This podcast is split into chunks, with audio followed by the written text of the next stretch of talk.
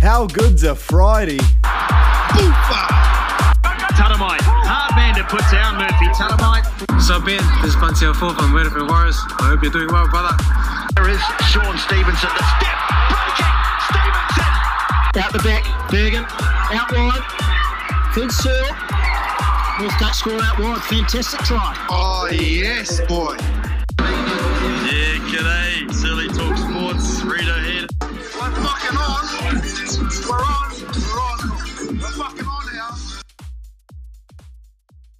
Hey guys, Searle here, episode 21. Really starting to rack them up now, fresh off the back of a huge weekend of sporting action, back to back barnstormers all weekend long. But before we get into that, not much to report in the weekend antics department. Of course, she's level three footy in Auckland still, although boy am I fizzed at the addition of the park steam up to this weekend's menu. Haven't got shit faced in a park since Christmas in the Park 2008. So, really looking forward to that. Great time to be in the picnic game as well. And no doubt the team at Rec Services, Terry Seymour and the crew, they've been out getting the grounds prepared perfectly for ripping and tearing. So, if you got picnics planned for this weekend, all the best and keep me tuned on how you go. Right, on today's agenda, we're going to wrap up some rugby league for the last time this season. Really does bring a tear to my eye. Then we're going to talk some All Blacks versus South Africa, a bit of Bunnings Far Cup, the Magic Multi, and of course, the Q&A. Huge fizz. Right, there comes a time every year when God's game comes to an end, and unfortunately, that time is upon us now. But before we set our eyes on the Warriors winning the Premiership in 2022, we were treated to a heck of a grand final on Sunday night, and what a way to end another magnificent season of footy. And as predicted, she was a good old fashioned rugby league arm wrestle. And as per the cliche, the better side on the day won and full credit must go to the boys, of course. She was a heck of a shift. And look, it's a well known fact, and I like to think it is anyway. When God sat down with a pad and pen and created the great game of rugby league, aka God's game, he started by drawing three pillars, and on each pillar, he wrote a capital D. And when asked what this meant, and I believe this is a direct quote, he said, Dackle, dackle, dackle and he explained the three pillars represented what the game was built around, and that in fact, defense does win championships. And boy, was he correct. The 80 minutes we witnessed on Sunday night really did reinforce this. That Penrith defense, absolutely outstanding. And couple that up with Nathan Cleary's kicking game, and that really did set the mighty Penrith Panthers up for a famous grand final victory. And from the opening kickoff, Penrith looked to be in control, and boy, was there some big contact, which is exactly what you want from your grand final footy. Both sides really rolling up their sleeves. That Penrith pack really did take it to an informed South's middle, and Cleary masterclass with the boot allowed Penrith to well and truly dominate possession and territory. The first meat pie, she came in the 17th minute Matty Burton, the old future Bulldog, dotting down in the left hand corner. A bad defensive read by Campbell Graham. And then shit, almost straight away, four minutes later, to be in fact, the Crip Walker, old Cody Walker, C Walks, scored an absolute barnstormer of a try. He was fending blokes off left, right, and centre like Karen of 50 fucking wax fame. Fuck off! Fuck off! Fuck off! Fuck off! Fuck the fucking off! But what a try. One of the great individual grand final efforts. Then, seven minutes before halftime, Cleary banged over a two pointer, and that allowed the Panthers to head into halftime up eight rugby league points to six. And then in the second stanza, she was much of the same. Big collisions, big carries, ticking all the boxes, the fundamentals of rugby league. And then the turning point of the game, 67th minute, C Walks looking hot on attack, the Bunnies. He throws a cutout ball, a real make or break play. Fuck it, finals footy. And unfortunately for South fans, she was picked off by big Stephen Crichton, who galloped away from about 40 out to score in the corner take the lead to six points, and Penrith well and truly looking odds on to come away with the dub. But just when you thought the game was over, a good old rugby league roller coaster, the Bunnies, they bounce back, try to Alex Johnston, and the end of some nice play from that crazy Bunnies right edge. Unfortunately, normally the clutch Reynolds, he couldn't quite bang it over. And then one minute short of full time, he also missed a long range two point field goal attempt. She fell short. And then the Panthers, too good. They managed to hold on in the final minute. And that was all she wrote. Absolute scenes as the hooter blowed. And look, there were some unreal images as that final whistle blew. Seeing Nathan and Ivan Cleary, father and son, embrace like that after winning the championship, that was pretty bloody special. It reminded me of when my dad coached me under eights, Kumeu. We went the season undefeated, won the comp. Truly was something special. Absolute scenes at the Searle household that night. And boy, did that bring back some great flashbacks. But to the Clearys, what a shift from them. And I was stoked to see both Nathan and Ivan finally get their first rings, and also the Panthers boys in general, who had absolute heartbreak last year, losing the final, but then they managed to bounce back, get out there the following year, and win it, which is bloody good to see. And boy, did they celebrate post game too. Really does warm the heart seeing a huge shift being put in on the Waitakere Daiquiris. Nothing tastes better than winner's piss. And some of the boys were still in their playing kit, strapping tape and all, two days later on the Tuesday, which is a heck of a shift from them. And then to see photos of them sending it with the All Blacks as well, back at the team hotel, curtains drawn, that was huge fizz too. And I tell you what, heck of a time to be in the blinds business. If you're a blackout blind supplier on the Gold Coast, you'll be loving having the NRL boys based up there because every photo you see of them drinking, not just the Panthers boys, but all the teams, the blinds are down to block out the onlookers. So the men at big blinds must be absolutely raking it in from these NRL benders. But unfortunately, for every winner, there is a loser. And boy, was it hard to see guys like Reynolds and, of course, the great Benji Marshall upset after the final whistle. Reynolds, an absolute legend of South Sydney, and Benji, in what was his final game of NRL. Would have been great to see them both leave as winners, but it is what it is. And all eyes now move forward to a huge 2022 season. And boy, am I already ticking off the days on the calendar. Preseason starts for some of the teams in November. There's no rest for the wicked. And I can't wait to see the Warriors boys back out on there on the park. So bring it on. It's our year, baby. And let the off season begin. But of course, before we move on from rugby league and the six more bell rings, Wednesday was a bloody sad day for rugby league with the great Benji Marshall announcing his retirement from the game post the grand final loss. And Benji, he debuted in 2003, played 346 NRL games, the most of any Kiwi player ever.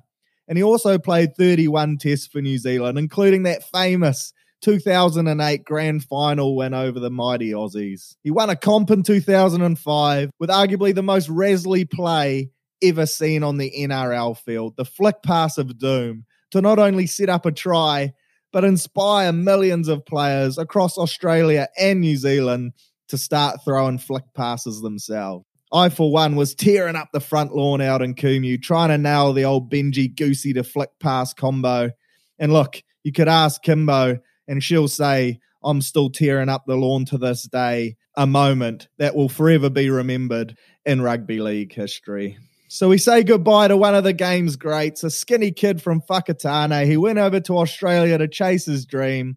In front of our eyes, he turned from a boy to a man, a heck of a football player, and more importantly, a heck of a bloke and a role model to not only his own kids, but kids all around Australasia. So farewell, Benji. Enjoy your retirement, you legend. And as a tribute to you, I'll only be throwing flick passes and social touch this season in your honor. So go well, son. One of the game's greats and a future immortal in my books. Right, on to international footy now. And Struth, what a difference a week makes. Prior to the second test between the All Blacks and the Springboks, like many, I thought she was going to be all one way traffic, and the boys in black were going to come out and absolutely dominate after a frustrating performance for them the week before. And to be fair, I expected the Springboks to show up with the same game plan, kick the stuffing out of the pill. But boy, was I wrong. And all week we were asking for the Springboks to come to play, and come to play they did. They scored the first try of the game in the sixth minute off the back of an All Black mistake. Unfortunately, Codie Taylor spilled the pill in our own 22. But then the pass from Lukhanyo Am was razzle dazzle footy at its finest. Even Benji would have been jealous of that flick pass around the body, one handed to Big de put him over in the corner. And from then on, she was bums on seat stuff. And what unfolded in the remaining minutes ensured this game would go down as another classic between these two famous rivals. There were constant lead changes throughout the game, physicality deluxe, five meat pies in total, and some clutch nudges from both sides. This game, well and truly, had it all. And the All Blacks had their chances to steal it late, down 20 to 25 with 12 minutes to go. That man, Jordie Barrett, stepped up for a great nudge, brought the game back within two points. And then four minutes to go, his boot again got us in the lead, 26 points to 25 before Elton Jantjies, he busted out the Springbok special, a drop goal to give the Boks the lead with a minute to go. And to be fair, I thought that might have been game, but 79th minute, All Blacks get a penalty. Bitcoin Barrett once again takes his foot off the clutch, nudges one over, gives us a one point lead, and that had me up and about, doing the biggins, fist pumps of doom, celebrating what I thought was a famous nudge for a famous win. But then, unfortunately for All Blacks fans all over the globe, 83rd minute, Elton Jantjies again nudges a penalty over from right in front off the back of a cheap penalty to give the Boks a win, 31 points to 29. And look, credit to the All Blacks. They were much better than they were the week before when they got the win. But the Springboks, well and truly a step up in this game. There were some worrying signs there too for All Blacks fans. That big South African pack at times just rolled through the middle of the field. Their ball carriers getting gain line easy on consecutive phases, which reminded me a lot of that World Cup semi final against England. We were unable to stop their big pack in their tracks, and they really did dominate the contact zone, which gave them great momentum. For the All Blacks, I thought Ardie, the inspirational skipper. He was great again. Gets through a mountain of work, especially in a pack that was dominated for large parts of the game. Thought Jordie Barrett was outstanding again. He's confirmed he's the number one guy to wear the 15 jersey for me on the Northern Hemisphere tour. So well done to him. And Rieko Ioane, he was also good, setting up a great try for Ardie. Huge display of his pace and power and he has had a great rugby championship. So huge fizz for Big Rieko. So unfortunately, the Springboks they got the dub. They denied the All Blacks of the Grand Slam, and it also prevented them from doing what no other All Blacks team has done before, and that is claim 15 straight wins in a calendar year. So there's a little known rugby union fact for you. And of course, we still walk away rugby championship champs. There's a real mouthful for you. And also Bledisloe champs and a lot of positive signs coming out of this competition. So bring on the Northern Tour.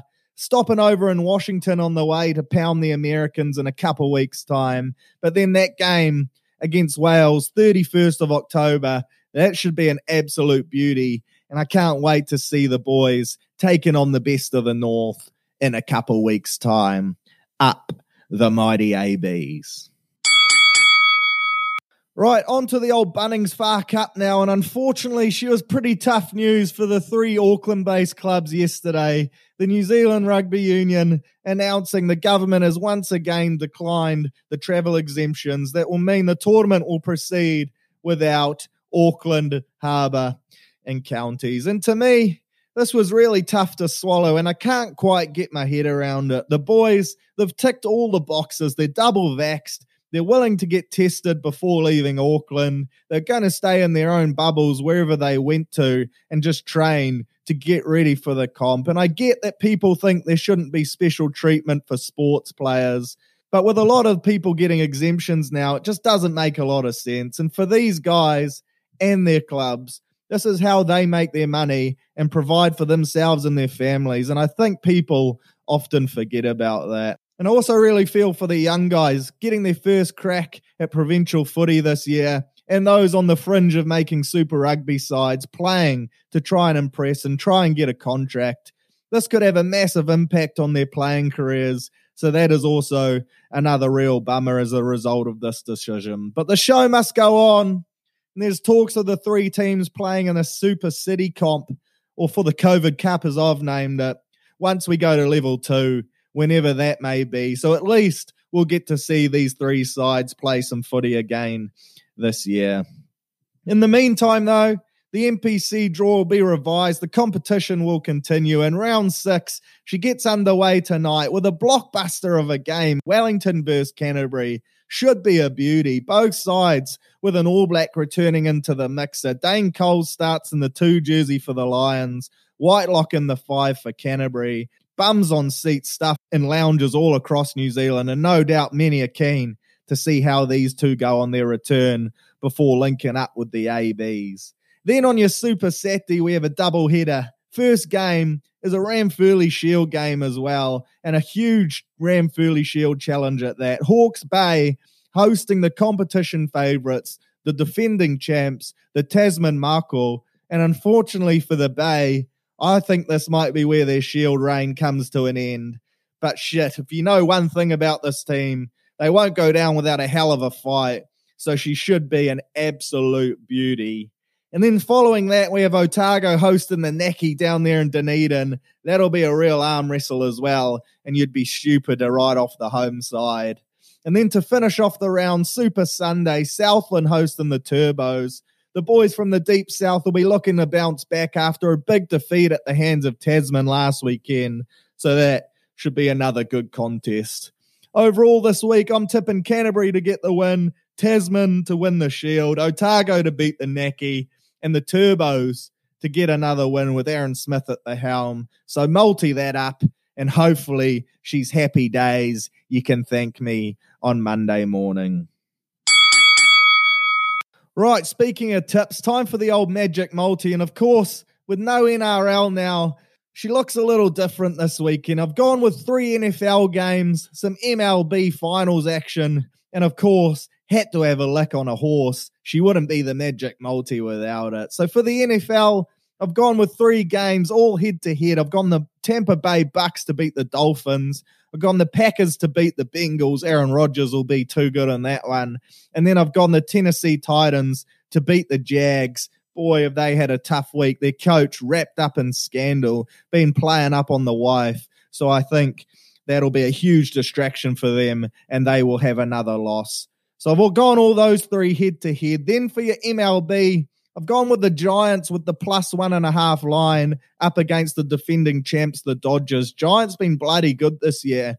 So surprised to see them underdogs for this one. And then I've gone the Brewers head to head versus the Braves in that second finals game. And then in the ponies, I've gone on Caulfield, race six, the great Probabeel, paying $6.50 for the win. And look, I was bloody surprised at these odds when I first saw them.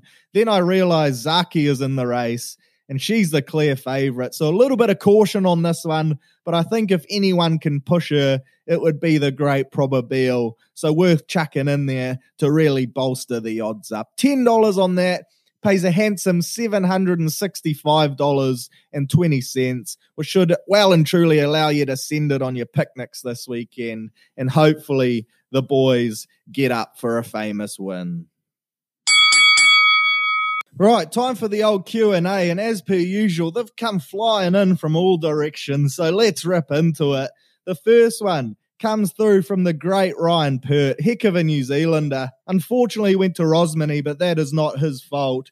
And he says, Tyler Herro, six man of the year with a question mark. And look, that is a bloody good suggestion. And I actually happened to chuck some money on Tyler Herro on Wednesday to win six man of the year. He's paying $26 at the moment. So, in my opinion, chuck a quarter of the house on it. Great odds. And he is a real shot. And look, he had a tough year last year after a breakthrough rookie year. He's a determined bloke. He's going to come off the bench for the Heat. He's going to run that offense and he's going to shoot the lights out. He will have every opportunity to put up some massive numbers. The kid's got so much potential. He's got a big chip on his shoulder, and it looks like he loves that. Really does use it as motivation. He's got some great swag off the court, and he just looks to me like he is going to be a star in this game. And that sixth man role will well and truly suit him to a T. So I'm backing Tyler Herro for sixth man of the year, especially with that money. Little smoky outsider. I don't mind the look of old Anthony Caruso at the Bulls as well. I think he's going to get a much improved role there, come off the bench, great assist game, and can score the ball as well. And I'm expecting the Bulls to be much improved this year with that great roster they've put together over the offseason. So keep an eye on him as well. He's paying even more, but I do think Tyler Herro is the pick of the crop for me at the moment. So great question there, Ryan. No doubt you're counting down the days till the NBA season tips off. I believe she's 11 days away now. I can't wait myself. And hopefully you're enjoying the basketball card game, son. Keep stacking up them rookie cards. How good is the fucking NBA? Right, the second question, she comes through from old Dean Josephs, and boy, he's firing them out left, right, and center, which is bloody good to see. And on the topic of NBA, actually, he said, I've just been given fifth spot in my NBA fantasy draft taking place on Saturday. Any tips on who should be my first selection? And look, that's a bloody good question there, Dean. We actually had our fantasy draft last Friday night, which was huge fizz. And people who don't play won't understand it, but she's bloody make or break the draft. You can well and truly set yourself up for a famous win, or you can fuck yourself all in the space of one pick. And trading in many leagues is bloody hard to do mid season. So, look, to answer your question, she depends on the scoring format, to be fair, without knowing if you're playing head to head or in a roto league. The old top five really does change dependent. But for me, the top three does stay the same. I'm going with Joker, Harden, and Curry in any particular order. Doesn't matter which one. I would have Joker at one guaranteed, but then Harden and Curry, you can switch to whatever floats your boat. Then in the head to head categories, I'd probably have Giannis at four. But if you're playing Roto, he falls down to just inside the top 10 for me due to his shit three throw shooting. So keep that one in mind. At fifth, I'll be looking to grab a Harden or a Curry if they fall. They did in our draft. Harden went at sixth, which was an absolute steal in my books. But if none of those two fall, you're looking at a Luka, a KAT, a Dame, or a KD. And I think Luka, he's a real shot at the MVP this year. I think he's going to take his game to yet another level.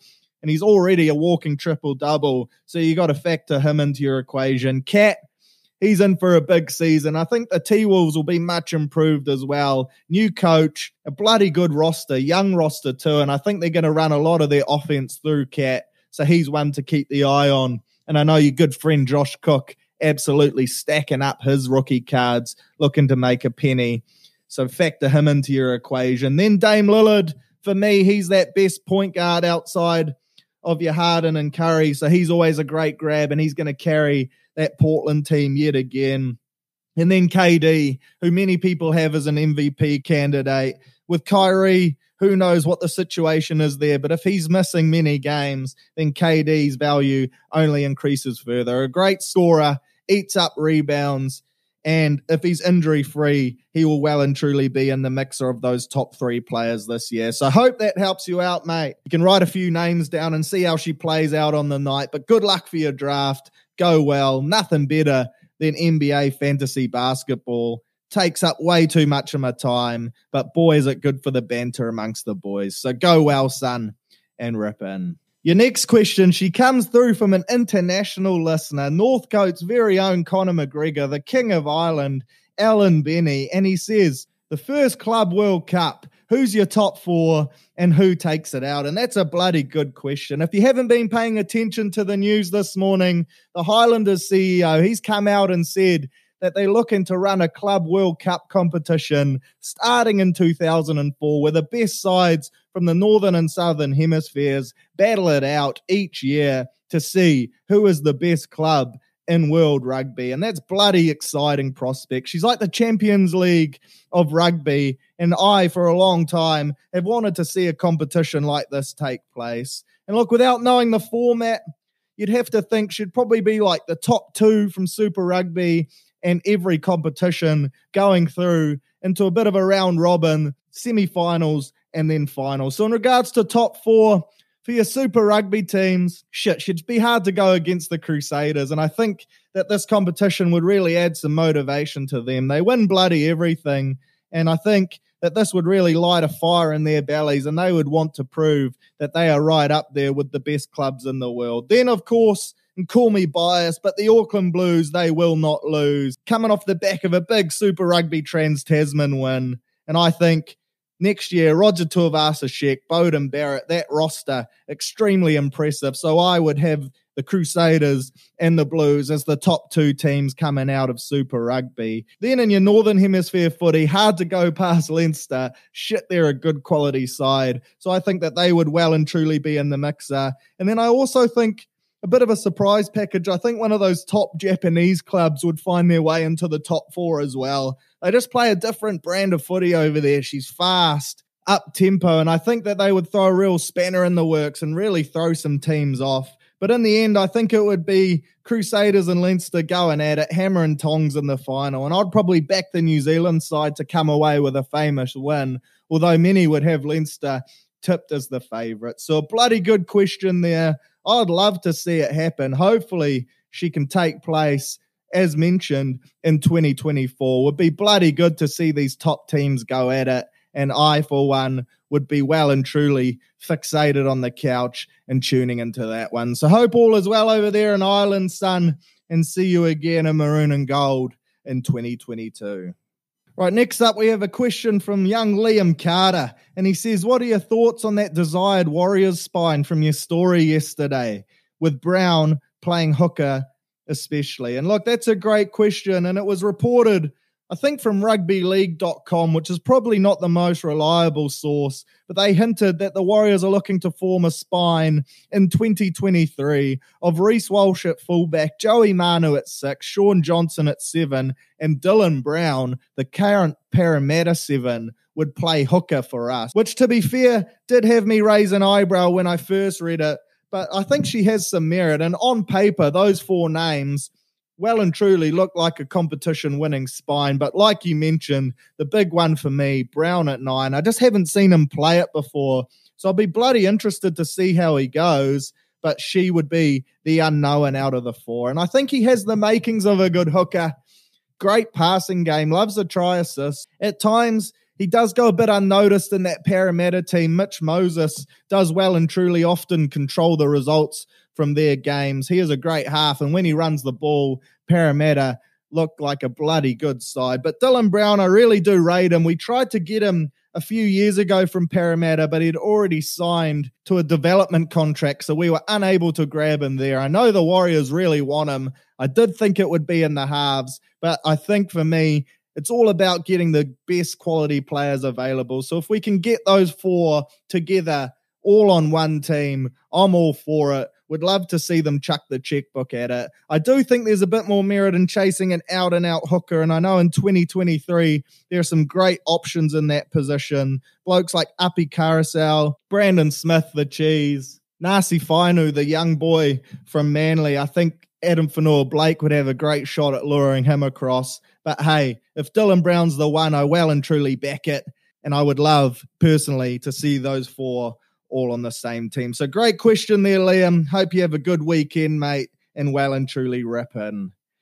And then your final question, she comes through from a long time listener of the show, Aaron Tanui, and he says, What day of the week is it acceptable to start loading up on the evening dogs? And look, that is probably off the back of some famous wins for our punting group, the Northcote Rooters, the other week. And look, we loaded up, as mentioned, on the Tuesday night dogs. As I had a couple good wins, I had a win. Scenes all round. Some dogs paying 30s were coming through. So I do think the old Tuesday night dogs are worth a lick. Of course, gamble responsibly, but there appears to be some great odds at those meetings out there in the rural parts of Australia. Not a lot of people gambling on them, obviously.